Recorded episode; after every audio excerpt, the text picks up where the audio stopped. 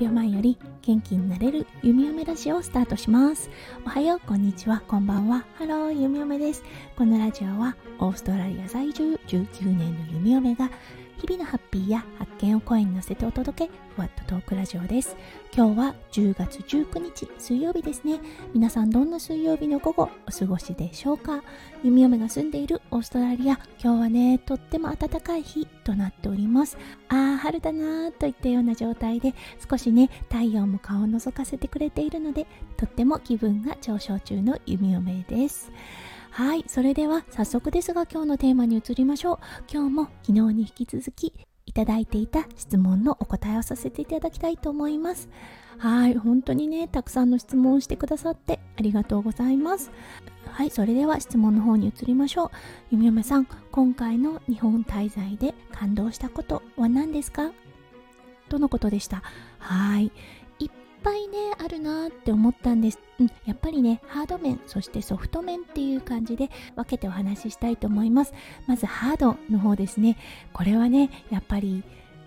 トイレとかねの設備の素晴らしさかなって思いました。今回ねイオンに何度かお邪魔させていただいたんですね。そしてね日本に帰る前に結構な投稿を見たんです。うん子連れ天国イオンだったりとかね。ああそうなんだと思って。でもね実際自分で行ってみて確かにこれは天国だわって思ったんです。そうかゆいところに手が届くサービスが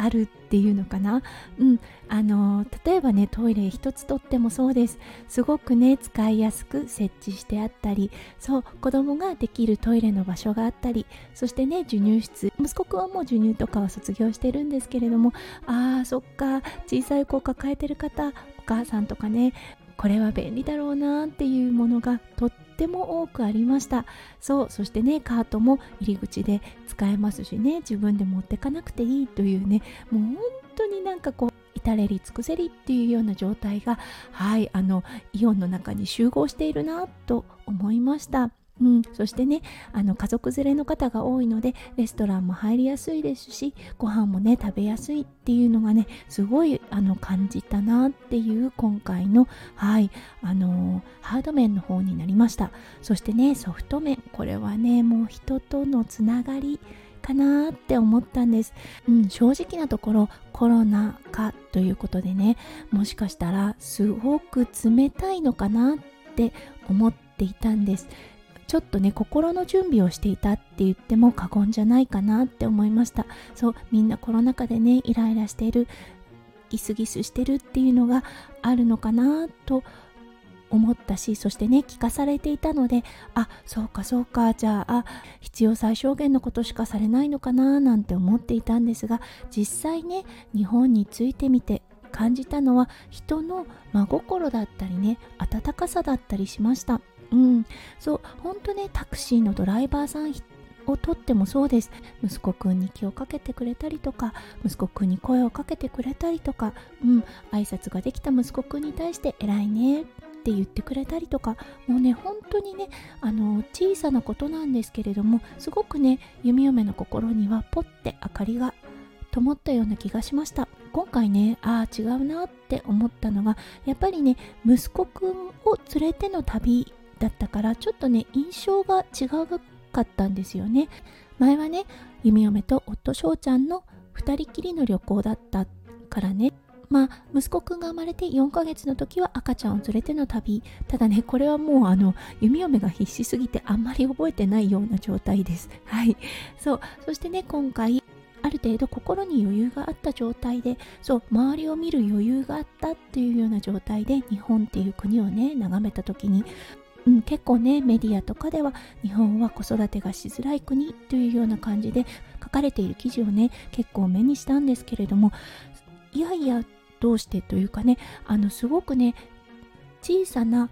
優しさをたくさんいただいたなっていうような日本旅行となりました。うんそうだからねメディアとか大きな大きな目で見たら、うん、もしかすると昔に比べては育児をしづらい国なのかもしれないなって思ったんですが小さな目でね個人レベルで見たらもう本当にそこにはね助け合いの心がしっかりと根付いてるししっかりと残っているなと弓嫁は思いました。うん、だからねたくさんの優しさにはい触れた日本旅行となりました特に前の配信でもお伝えしたタリーズの方ですよねもう本当に素晴らしい思い出深いね人情というような感じになりました。うん今日のね概要欄にリンクを貼っておくのですごくね気分が明るくなる配信になっていると思います。日本ってねほんとすごいなって改めて思う配信だと思いますのでもしよかったら皆さんこちらの方も聞いてみてください。はいということで今日は質問をいただいていました。今回のね日本旅行で感動したことについてお話をさせていただきました。今日も最後まで聞いてくださって本当にありがとうございました皆さんの一日がキラキラがいっぱいいっぱい詰まった素敵な素敵なものでありますよう弓嫁心からお祈りいたしておりますそれではまた明日の配信でお会いしましょう。数秒前より元気になれる弓嫁ラジオ弓嫁でした。じゃあね、バイバイ。